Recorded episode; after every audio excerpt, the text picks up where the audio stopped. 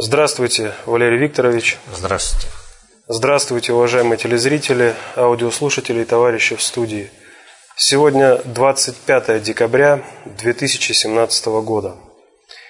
И начнем мы сегодня с вопроса, э, связанного с э, фактически уже начавшейся предвыборной кампанией. И вопрос звучит следующим образом. Валерий Викторович – а почему, собственно, Владимир Владимирович Путин пошел на эти выборы как самовыдвиженец, а не от партии «Единая Россия»?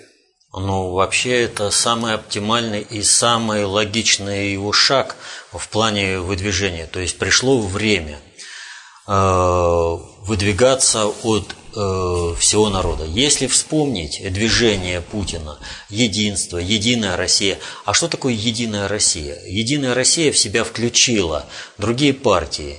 Отечество Лужкова, вся Россия Шаймиева. Вот. Идет постоянное объединение, консолидация всего общества. И вот теперь сделан логический шаг о том, что э, Владимир Владимирович Путин – будет выдвигаться от всего общества, а не от какой-то политической структуры. То есть дальнейшее объединение и консолидация. То есть здесь все объективно. Ну и вот еще вопрос, буквально вот э, недавно вышла новость о том, что Путин не планирует принимать участие в заседании инициативной группы по его выдвижению в президент. Абсолютно правильное решение. Но вы представляете, инициативные группы, их будет достаточно много. Кому-то он приезжает, а к кому-то не сможет приехать. Нет, все инициативные группы должны быть в равных условиях. То есть они выдвигают э, Путина. Он не выделяет кого-то э, своим присутствием, что вот эти более равные, чем все остальные. Правильное решение. Ну и, собственно, следующий вопрос, можно сказать, самый популярный. Э, всех интересует другой кандидат в президенты. Э, зачитаю от двух пользователей нашего сайта. В частности, Феохар Алексов пишет, «В последнее время стал замечать в интернете, а теперь еще и по телевидению, что все больше продвигают в большую политику Павла Грудинина. Теперь даже идет информация, что ну, он уже избран кандидатом в президенты от КПРФ вместо Зюганова, хотя он в партии не состоит. Мутный какой-то персонаж. Как мне кажется, его больше готовят к выбору 2024 года как кандидата от якобы патриотических сил, а по сути для совершения очередного переворота в России. И Марат э, Гимадиев э, тоже э, спрашивает, идет его раскручивание, имеется в виду Грудинина, Появляются ролики с информацией о совхозе имени Ленина, которым он управляет.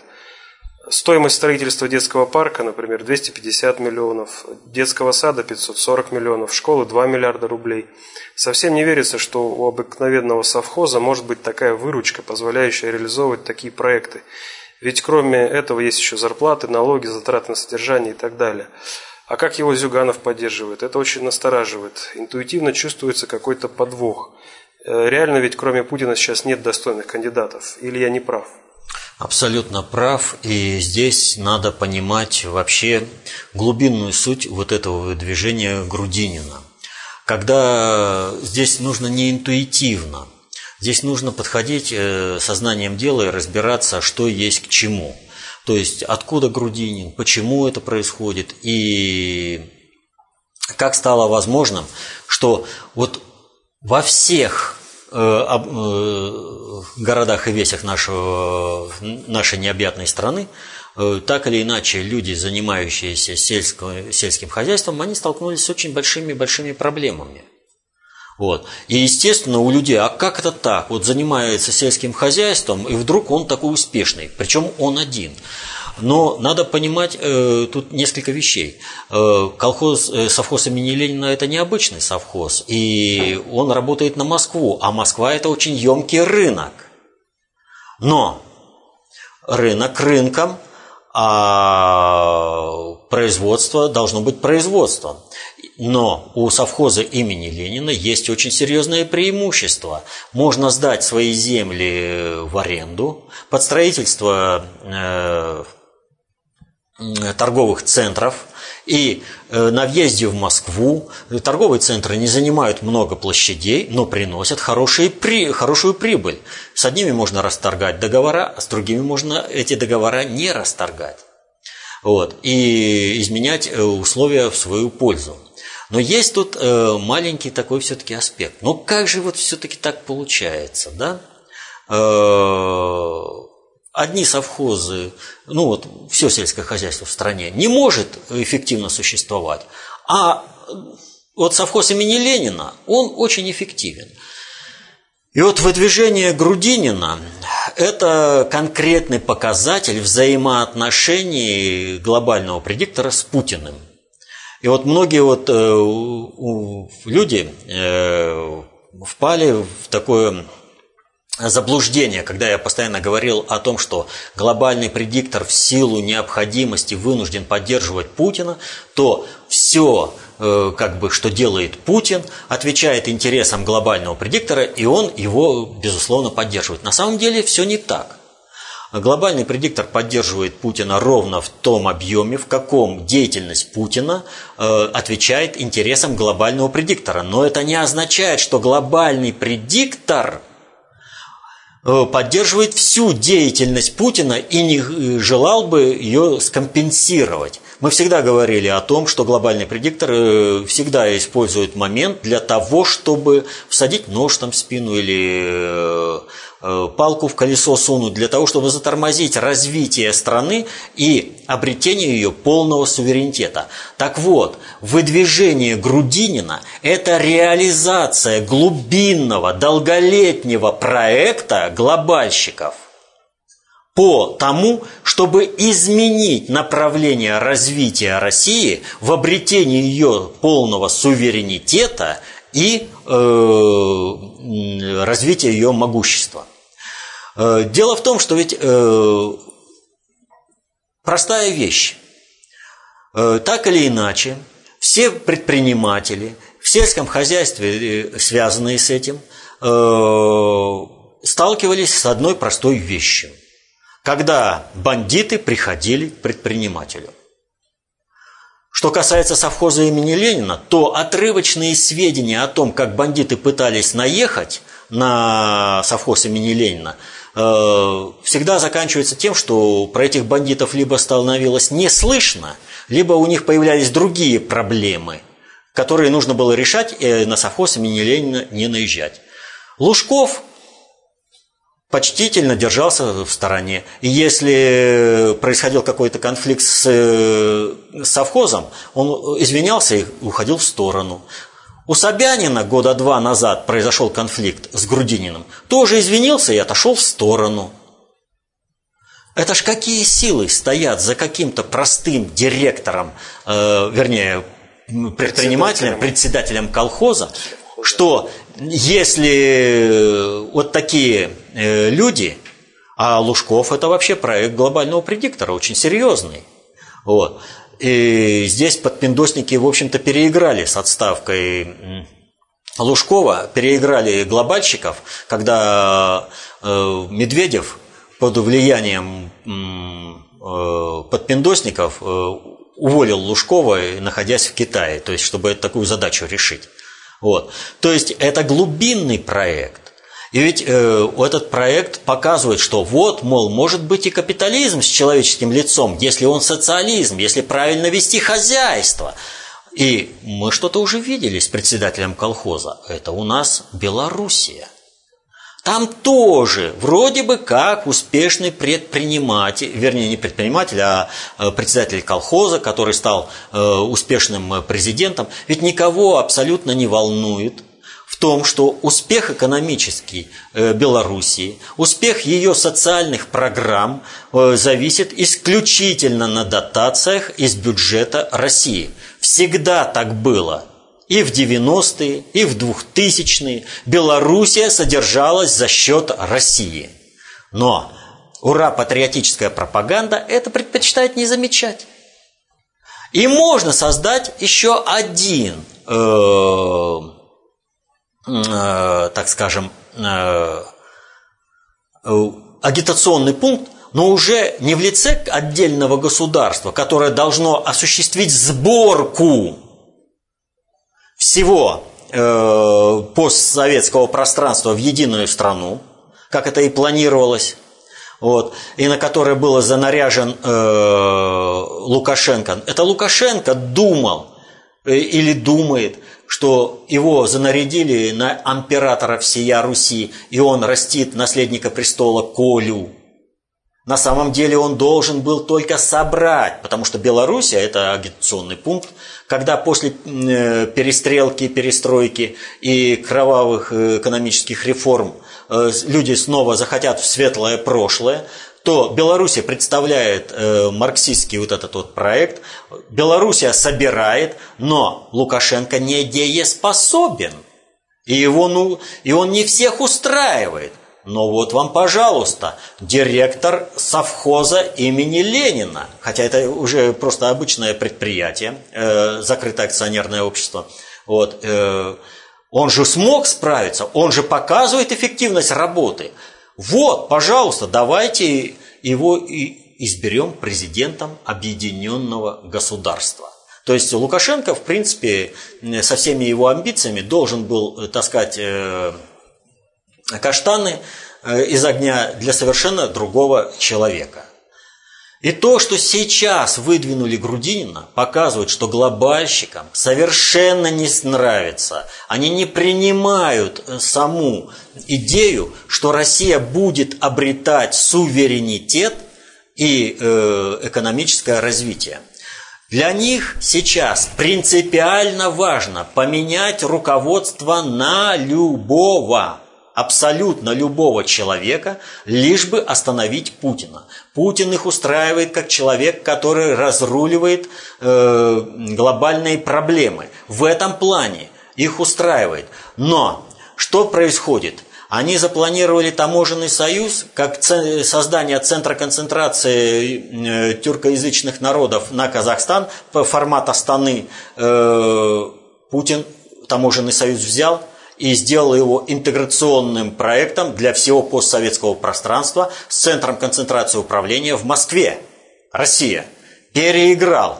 Они запланировали шелковый путь, э, программу под Китай Последнее участие, особенно вот в АТС э, в Дананге, показывает о том, что и это фактически Путин переиграл. И Россия становится еще более крупным центром концентрации управления, без которого справиться никуда невозможно. Вот э, что, например, с этим звонком-то э, короля Саудовской Аравии – который вышел. А куда королю Саудовской Аравии деваться, если на его дворец падают э, бомбы, это, ракета упала.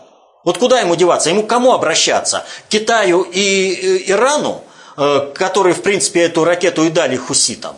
Или же к Соединенным Штатам, э, которые подставляют э, Саудовскую Аравию везде, и чьи системы ПВО, Патриот, не справляются с тем, чтобы задерживать вот эти древние ракеты, которыми вооружают хуситов? Нет. У них есть только одна возможность сохранить культурную идентичность, возможно, государственную какую-нибудь свою государственность, пусть не государство, но государственность свою сохранить, э, остаться в будущем, если э, будет идти глобализация по-русски. И отсюда интерес э, королевской семьи в Саудовской Аравии к России. Они ищут в России защитника своей культурной идентичности – развития в, этих, в этом плане. То есть э, вариант, э, к которому привело развитие под э, эгидой британской короны, э, Саудовскую Аравию не устраивает. Э, хотя бы потому, что результатом этого развития является ликвидация, полная ликвидация королевства Саудовская Аравия. Ну, полная ликвидация. Не хочется помирать, хочется что-то там по-другому жить. Поэтому, естественно, Россия становится центром концентрации управления. И никуда от этого не денешься. Все сюда выходит. Но если Россия станет центром концентрации управления на иной, альтернативной концептуальной основе, который проводят, альтернативной э, концептуальной основе, э, которую проводят глобальщики – то тогда глобальщики ничего не смогут сделать. Им нужно останавливать Россию.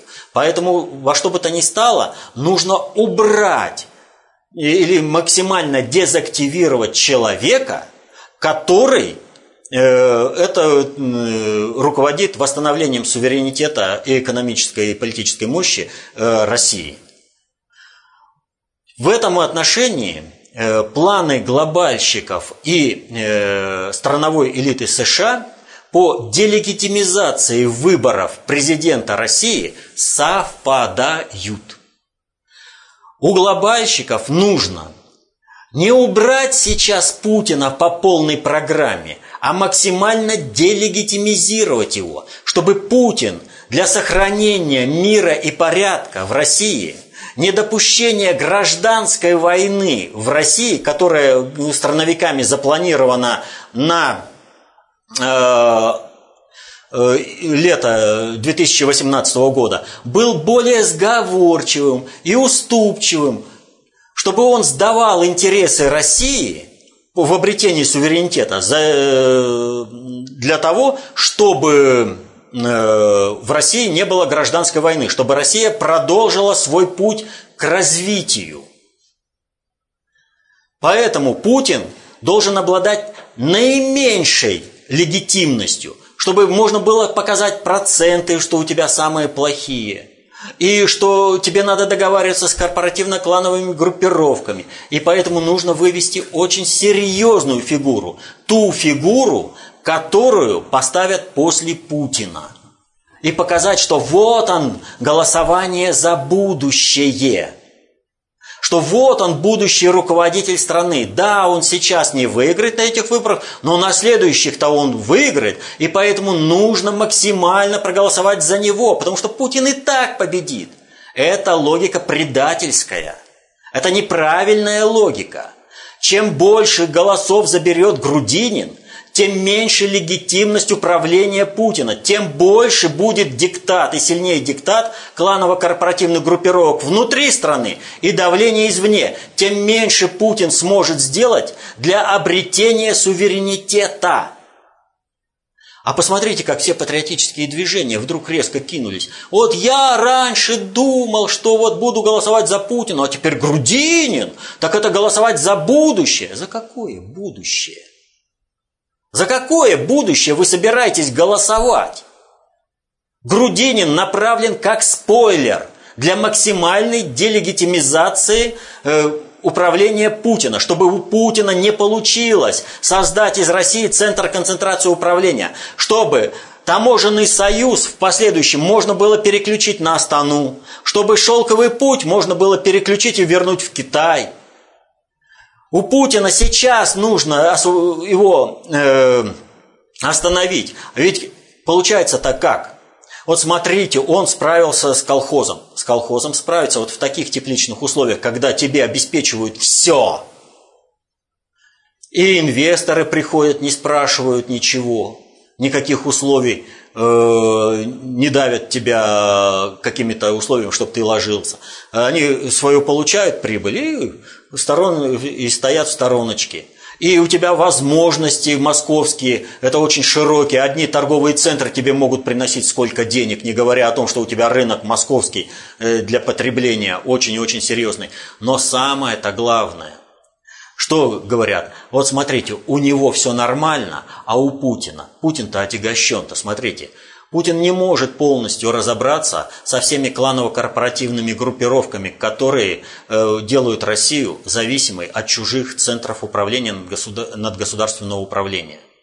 Потому что сама перестройка Горбачева и реформы Ельцина, они ведь готовились, начиная с 1953 года, когда кадры расставлялись всюду. А у нас патриоты – живут в мире простых решений, когда у них президент – это Дед Мороз, который может одномоментно поменять кого угодно. Путин пытался на, э, решить более кардинальным вопросом э, с элитами разобраться. Ему устроили катастрофу Саяно-Шушинской ГЭС. Путин заботится о людях когда вынужден маневрировать и договариваться с кланово-корпоративными группировками. Но он их постоянно ухудшает, им условия. В результате вышли на массовые посадки – с коррупцией начали бороться. Но патриотам же этого маловато. Им же хочется сегодня все и сразу. А все и сразу не бывает. И глобальный предиктор, он, в общем-то, понимает, чем больше у Путина удастся за его следующий срок, тем хуже будут возможность отыграть. Да, они Грудинина планируют на 24 э, год. Но с какими задачами? Сколько нужно будет сдавать своего суверенитета российского, чтобы состоялось э, глобальный, глобальный план по мироустройству э, того, что задумали глобальный предиктор? Зависит от того, сколько сможет Путин сделать в свой последний срок. И вот чтобы он меньше мог сделать, выпустили Грудинина. Не только как обкатку, если получится, то они Грудинина запустят и сделают его и президентом. Пусть с минимальной легитимацией, но уже что-то получится. Главное, что Путин сейчас решил очень многие проблемы. Стабилизировал положение в мире по э, терроризму и на Ближнем Востоке, в Центральной Азии, и э, в Европе. То есть э, и с ИГИЛом, в общем-то, покончено по, по-крупному по-крупному. Это не означает, что с ИГИЛом покончено вообще. В Ираке ИГИЛ просто растворился и провели парад победы. Ну, молодцы. Вот. А что ему не раствориться, если, повторяю, ИГИЛ – это и регулярная армия США. Сегодня они ходят с бородой и в каком-то непонятном камуфляже, а завтра они бороды сбрили и ходят в форме э, солдат э, армии Соединенных Штатов. Где-то 44 тысячи американских военнослужащих потерялись, так вот, задача Грудинина максимально оторвать от Путина именно путинский электорат. Путина поддерживает простое население, которые видят э, в Путине то, что он восстанавливает суверенитет России, восстанавливает ее экономическое и политическое могущество, и от этого жизнь простых людей становится лучше. И люди, голосуют за него. Это не тусовка чисто КПРФная. Чисто КПРФная тусовка, она голосовала там за Харитонова, за Зюганова, вот. И это не более 20% в пределе. А задача оторвать больше. Сделать Путина зависимым от олигархических кланово-корпоративных структур. Вот задача Грудинина – чтобы у Путина не получилось вывести Россию на полное обретение суверенитета. А дальше придет Грудинин и будет работать так, как надо. И русские парни будут за интересы надгосударственного управления погибать во всех э, точках планеты. Не за интересы России, как это было э, в Сирии, а за интересы э, надгосударственного управления. Поэтому и выпустили Грудинина. Поэтому здесь надо понимать простую вещь. Голосовать за Грудинина – это голосовать против России, против обретения ее суверенитета. Потому что это полностью соотносится с планами глобального предиктора и страновой элиты США. Здесь, выпуская Грудинина, глобальщики рассчитывают пройти между Сциллой и Харибдой, то есть максимально делегитимизировать Путина и не допустить гражданской войны, э, которую планирует развязать э, в России э, американская страновая элита, которая тоже по отношению к России проводит надгосударственное управление. Поэтому Путину будут идти укор во всем. Он и в том виноват, он и в этом виноват, он неправильно по Центробанку говорит, он неправильно говорит там, он неправильно говорит сям. То есть Путина будут старательно выводить на конфликт, в котором Путин однозначно проиграет. Проиграет Путин, проиграет Россия. Вот. И Путин и так уже отягощен. И Путину инкриминируют то, что у него, например, Силуанов, забывая, что у Люкаева арестовали за коррупцию. И Силуанов, в общем-то, как показывают последние события, тоже ходит под вопросом. Может присесть рядом со своим товарищем. Ходит. Но вопрос, присядет Силуанов или нет? зависит от того, насколько будет мощная поддержка Грудинина. Будет мощная поддержка Грудинина, у Силуанова больше шансов остаться на свободе. И у всех коррупционеров и олигархических кланов, олигархических структур э, по управлению Россией.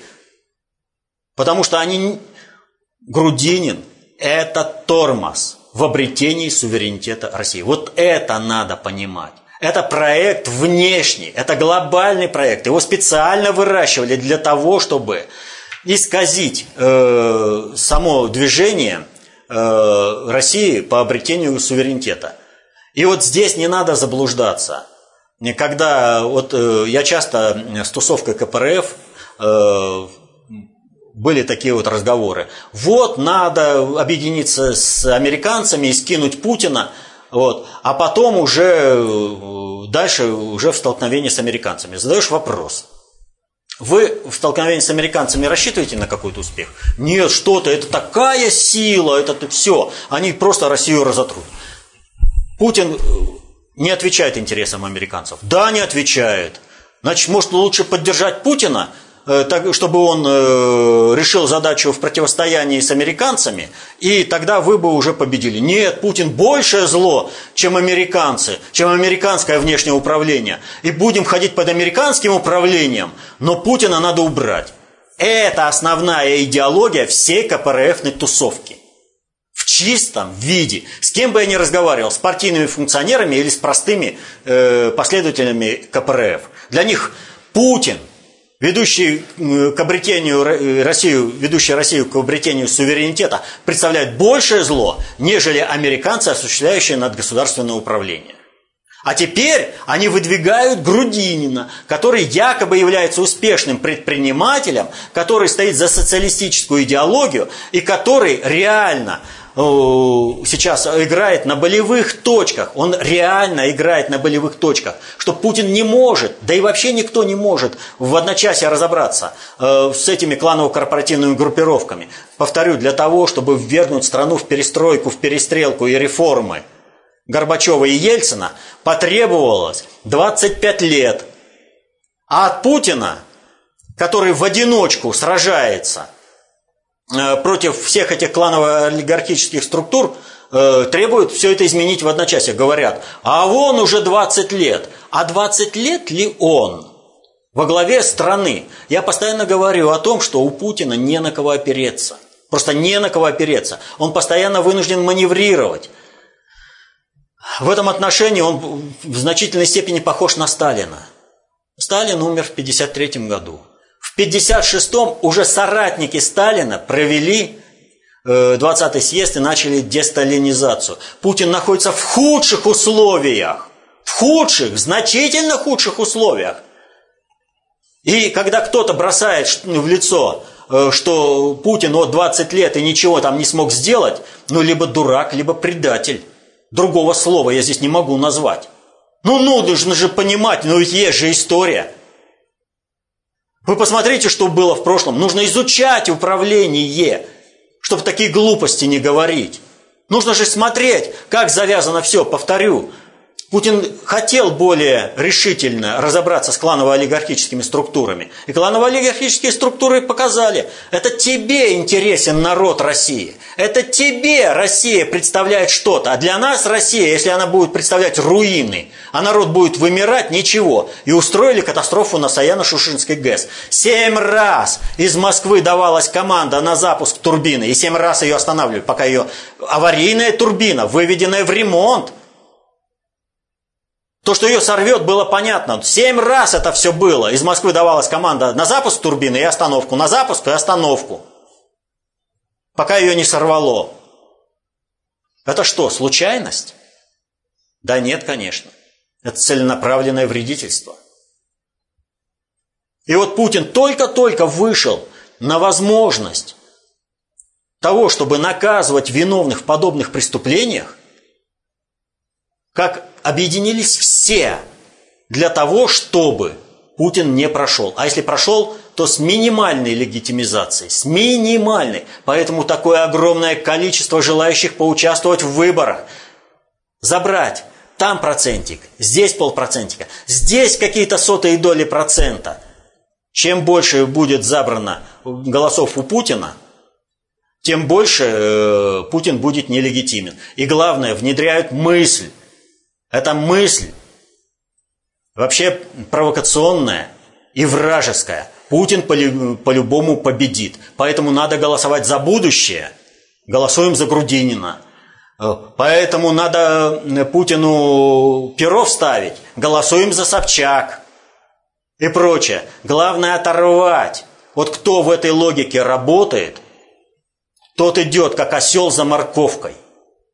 Нужно четко понимать, Путин и все остальные кандидаты, коалиция кандидатов – она вся направлена на то, чтобы Путин, если уж и не прошел в первом туре, то чтобы у него была минимальная легитимность его власти, чтобы он минимум смог сделать э, в плане обретения суверенитета России, чтобы Путин по-прежнему должен был договариваться с кланово-корпоративными группировками. И Грудинин здесь самая большая опасность, и нужно это понимать. Потому что Грудинин направлен на то, чтобы забрать у Путина, именно у Путина, его электорат, народный электорат, на голословных демагогических заявлениях.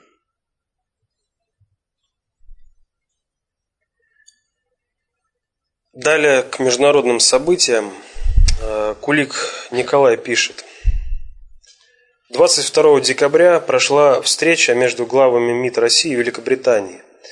Борис Джонсон выступал театрально, дважды вспоминая посольство Елизаветы I к Ивану Грозному, назвав себя русофилом. Лавров сказал, что Англии сложно слезть с забора, на который они забрались. Также Сергей Викторович высказался по поводу Югославии, Крыма и так называемого вмешательства России в выборы в Европе. Еще Лавровым в шутку было сказано, что Джонсон приехал в Россию с пустыми карманами. Заметно, что Борис приехал что-то просить. Э, что он, собственно, просил? Ну и Наталья Анатольевна также просит прокомментировать встречу э, Лаврова и Джонсона. И пишет, что Джонсон вел себя как ребенок, произвел впечатление тупого недоумка. Зачем его пригласили в Россию? Лаврову пришлось в контексте этой беседы занизить свой статус как политика до уровня Джонсона – ведь ничего они не решили или какое-либо решение вообще не было предусмотрено. Ну, прежде всего, э, пригласили, э, визит был согласован. И как такового приглашения нет. Всегда едет заинтересованная сторона с визитом. Вот.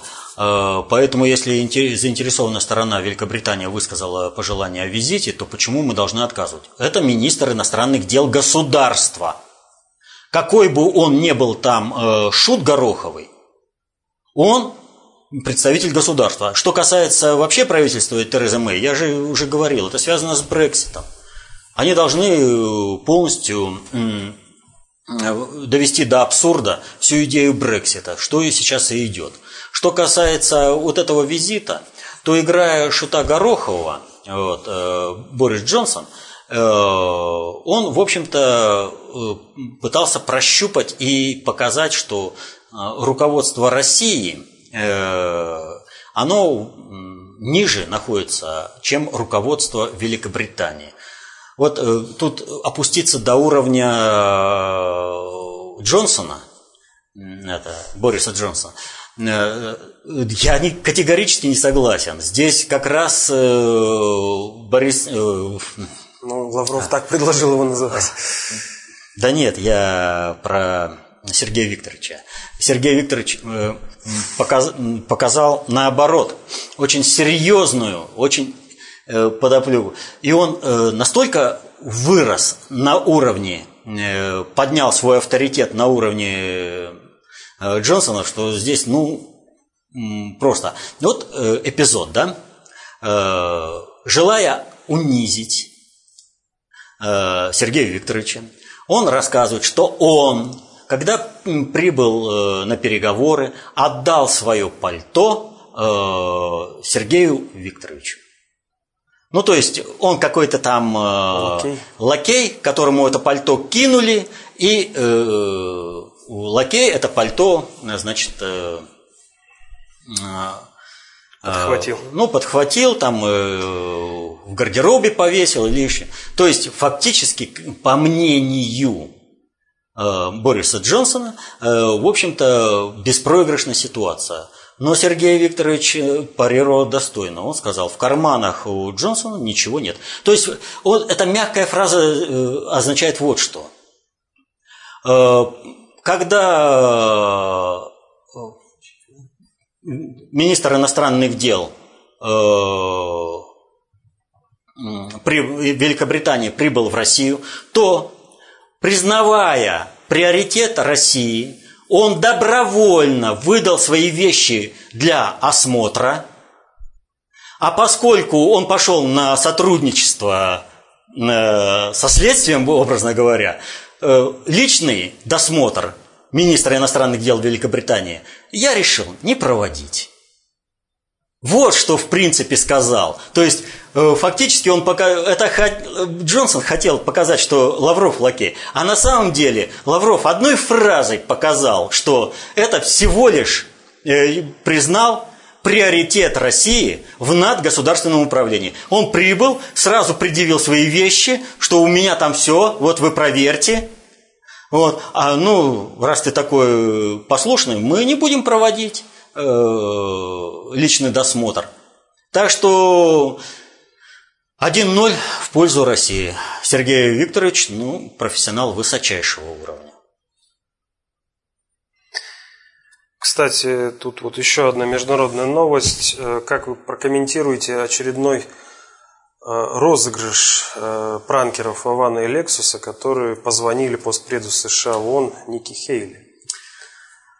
А, это вообще очень серьезно. Я уже неоднократно говорил о том, что вот такие звонки, помните, вставал вопрос как-то. И я, когда только Вован и Лексус начали э, шалить, я сказал, что было непонятно, от кого они работают. То, что над государственное управление, это понятно. А вот от кого? От э, Соединенных Штатов – или же от глобального предиктора. И вот, э, в общем-то, то, что э, Вован и Lexus работают от глобального предиктора, было уже ясно давно. Но тут они добрались уже до руководства Соединенных Штатов. И стал вопрос, вот вообще всегда задавайте вопрос, вот Телефон э, любого такого чиновника, такого уровня, он что, в телефонном справочнике? Вы представляете, какая процедура согласования идет, э, вот э, прежде чем человек снимет трубку и будет с кем-то разговаривать, он будет заведомо уверен в том, что он разговаривает с тем, с кем надо разговаривать.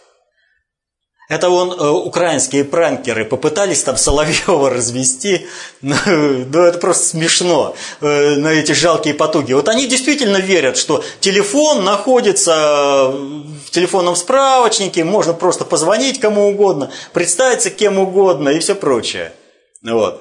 На самом деле это очень серьезная работа с надгосударственного уровня. И Ники Хелли, она была заведомо уверена в том, что она разговаривает э, с тем, э, с кем ей сказали, то есть э, с премьер-министром Польши. Поэтому, естественно, она говорила в заданной алгоритмике той алгоритмике, в которой она привыкла. То есть, если ей звонят э, из той же Польши и спрашивают, а скажите, какая у нас должна быть внешняя политика, для нее это привычно и приемлемо. Они прекрасно знают, что у Польши нет никакой своей внешней политики, что там козыри вы возглавляют – Польшу. И они э, звонят и спрашивают, а скажите, а какое мнение должно быть у нас вот тут по такому-то вопросу? Нам так что делать? Как принимать? Какие решения? естественно, она э, в этом плане работала. И вот э, когда была Джен Псаки, на нее там все наезжали, я постоянно ее защищал и говорил, ну, ее вина заключается только лишь в одном, что она стала пресс-секретарем в тот период, когда Соединенные Штаты стали активно опускать и, соответственно, этому ляпы пресс-секретаря позволено делать э, достоянием публичной гласности. То есть вываливать полностью. Только в этом. Она продукт американской системы образования. и ляпы Джен Псаки в принципе были приемлемы. То есть она здесь особо-то не виновата. Ну, скажешь, ну как же так? А я скажу, по одной простой причине. Она чиновник, который оглашает чужие мысли. Вот вы обратите внимание, когда э, пресс-секретарь какой-нибудь Белого дома или Госдепартамента выходит, он несет вот такую папку, выкладывает ее, и у нее закладки. И она читает. Чего на Джен Псаки пенять, когда она читает то, что подготовлено огромным коллективом? цензурировано руководством. Вот в этом плане к ней претензии-то какие могут быть? Она всего лишь оглашает продукт коллективного этого производства. Что же касается Ники Хейли, здесь совершенно другая ситуация. Она профессиональный дипломат. Она представляет Соединенные Штаты в очень интересном органе. ООН называется. И она в силу своей профессиональной компетенции должна знать, сколько стран в мире вообще и сколько из них представлены в ООН. То есть, а если там какой-нибудь Косово или э, Северный Кипр или Тайвань не представлены, то по каким причинам – и как их интересы отражаются. И поэтому биномок какой-то, какой прозвучал, она должна была знать в силу своей профессиональной должности. Это ее профессиональная компетенция. Это здесь нельзя списать, как вот Джен Псаки. Ну, что поделаешь? Ну, э, все-таки э, она представляет э, коллективный этот, э, продукт. Здесь конкретно она должна ориентироваться, она должна знать. И прежде чем э, разговаривать с каким-то подпиндосником, у которого звонит и спрашивает, а какие наши национальные интересы вот в рамках этого конфликта, она должна была конкретно сказать, извините, да такой страны нет. Это ее профессиональная сфера деятельности. Я неоднократно говорил о том, что Трамп переигрывает страновиков. Глобальщики переигрывают страновиков. Это я о том, почему такой звонок прозвучил Никки Хейли. Почему он э, прозвучал? Почему это все озвучено? Э, очень просто. Последние события в Соединенных Штатах показывают, что со стороны страновой элиты США есть ставка не только на Пенса – на вице-президента, как на замену Трампа, но и есть ставка на Хейли, как на замену Рекса Тиллерсона во главе Госдепартамента. Звонок пранкеров проблему Хейли решил. И, соответственно, нравится вам, не нравится там Тиллерсон, у вас не на кого его, в принципе, заменить. Просто вот раз и срезали. Это к вопросу о надгосударственном управлении и инструментарии. Как решаются задачи глобальной уровня значимости путем вот таких вот, э, ну, такой шалости, баловства. Ну, некоторые же так и думают, что пранкер это, ну, это что-то такое, знаете, легенькое. Ну, ты найди в справочнике-то. А потом, когда позвонил, э, и тебя будут перепроверять, тебе же надо ответить что это ты действительно подтвердить, а вдруг будут проверять через аппарат того же премьер-министра, позвонят непосредственно человеку, с которым контачат, на его личный телефон и скажут, а там вот э, запрашивается телефонный разговор. Проверь-ка, пожалуйста, по своему каналу. А он должен подтвердить.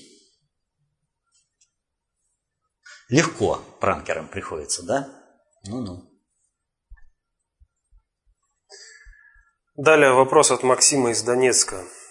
Валерий Викторович, прокомментируйте ситуацию с отзывом российских военных из совместного центра по контролю и координации по прекращению огня на Донбассе. Для чего сделан такой подарок Порошенко, чтобы ему можно было выкрутиться... Подарок? Ну, так пишет. В ситуации с Саакашвили за счет Донбасса ведь э, все процессы ускоряются из-за выборов президента России.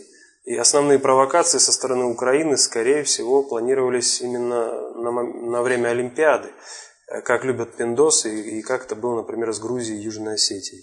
Вот. Замечательно. То есть человек видит, что это было с Грузией и Южной Осетией, но человек почему-то считает, что это подарок Порошенко. А я напомню, что было с Южной Осетией.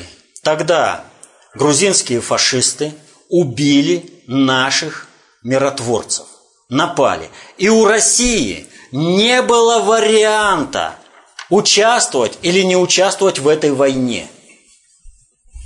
Просто не было. И вот складываются такие же, собственно, обстоятельства. Когда наши офицеры из совместного центра э, становились заложниками, и их в, в любой момент, а мы понимаем, когда этот момент должен был наступить, должны были, их же там э, в коридорах плечами толкали, э, на, с ними пытались разборки провести. То есть в определенный момент просто бы возмущенные солдаты, так называемые солдаты, а, а, а, солдаты в принципе не могут служить в ВСУ, потому что ВСУ это вооруженный сброд Украины, там нет ни солдат, ни офицеров, там сброд. Они убивают наших офицеров, и у нас нет варианта. И то есть провокация, то, о чем мечтали с 2014 года, Россия вводит свои войска – и зачищает бандеровскую гниль на Украине, она, вот она, подарок. А нам это зачем надо? Мы видим, что готовится провокация. Мы видим, что собираются убить наших офицеров. Так не проще ли нам наших офицеров вывести?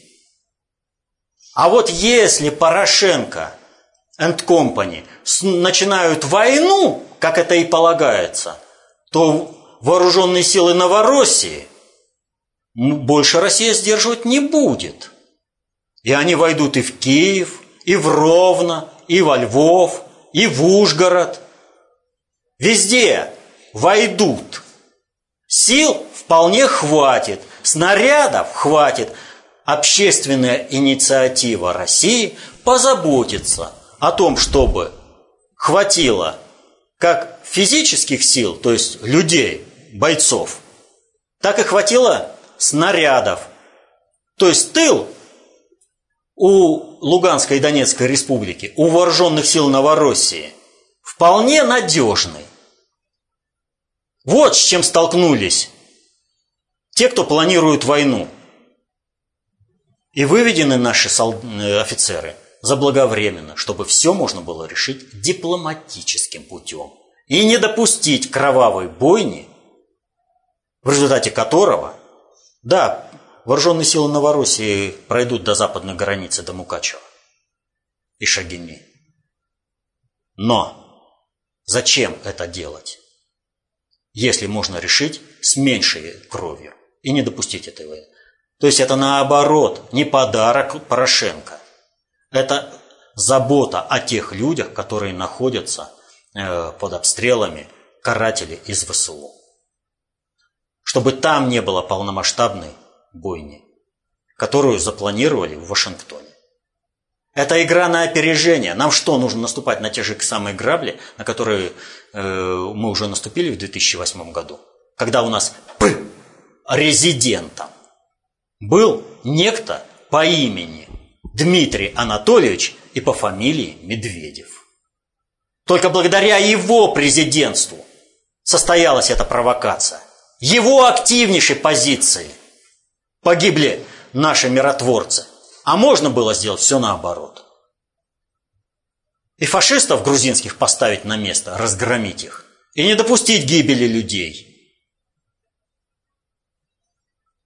Поэтому, когда сейчас работается правильно, заблаговременно, так это надо понимать, о чем идет речь. О заботе и спасении жизни, в том числе и наших офицеров из совместного центра. И еще один вопрос. Дмитрий Рогозин и такса Николас. Валерий Викторович, что это было? Это вообще очень серьезно. когда вот некоторые считают, что Дмитрий Олегович Рогозин патриот, а вы посмотрите это под другим углом зрения. Вот э, на Западе никто не оспаривает, все наши патриоты говорят о расчеловечивании.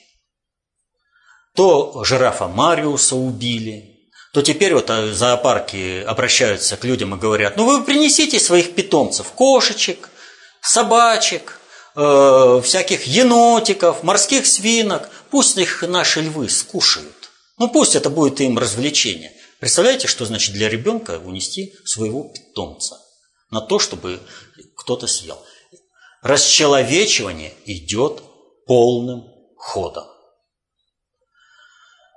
Да, опыты на животных идут постоянно, но это закрытые вещи.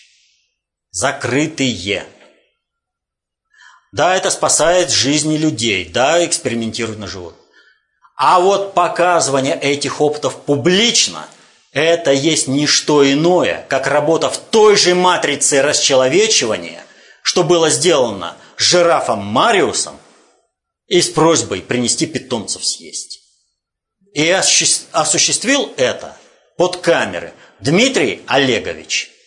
А мы говорим о том, что у нас вот есть патриоты и команда Путина. Так что делайте выводы. К сожалению, больше публично нельзя сказать. Это последний вопрос на сегодня. И как всегда, тогда, завершая нашу передачу, я хотел бы напомнить, что знание является властью. И что каждый человек для того, чтобы защитить интересы своей и своей семьи, должен знать и понимать больше, поскольку каждый в меру понимания текущих событий работает на себя и свои интересы, а в меру непонимания на того, кто знает и понимает больше. Вот если мы сейчас, понимая, что голосование за Грудинина – это есть голосование против России и ее обретение суверенитета, мы работаем на восстановление суверенитета России и обретение ее экономической и политической могущества. А если мы думаем, что голосование за Грудинина – это работа на будущее, то не ждите счастья в будущем, поскольку вы рушите процессы, которые Путин не сможет довести до конца. То есть Россия, Путин не сможет сейчас заняться внутренними процессами. Вот ему всегда говорят, Путин, у него успехи на внешней политике и провал во внутренней. Но именно в тот момент, когда Путин вышел на позиции, когда он может заниматься внутренними проблемами без оглядки на внешние процессы, выводится Грудинин и огромное количество других кандидатов для того, чтобы легитимность нахождения Путина на посту президента России была минимальной, и Путин не смог ничего сделать для восстановления суверенитета. Но понять такие вопросы можно только лишь, когда знаешь, как управляются социальные суперсистемы. Знание об управлении социальных суперсистем – Э, социальными суперсистемами даются только в одном источнике – в концепции общественной безопасности, в достаточно общей теории управления. Поэтому старайтесь расширить круг ваших поним... вашего понимания. Старайтесь знать и понимать больше. Будьте самостоятельными, концептуально властными. Защищайте интересы своей семьи, ваши личные. Мирного неба вам над головой. Счастья. До следующих встреч.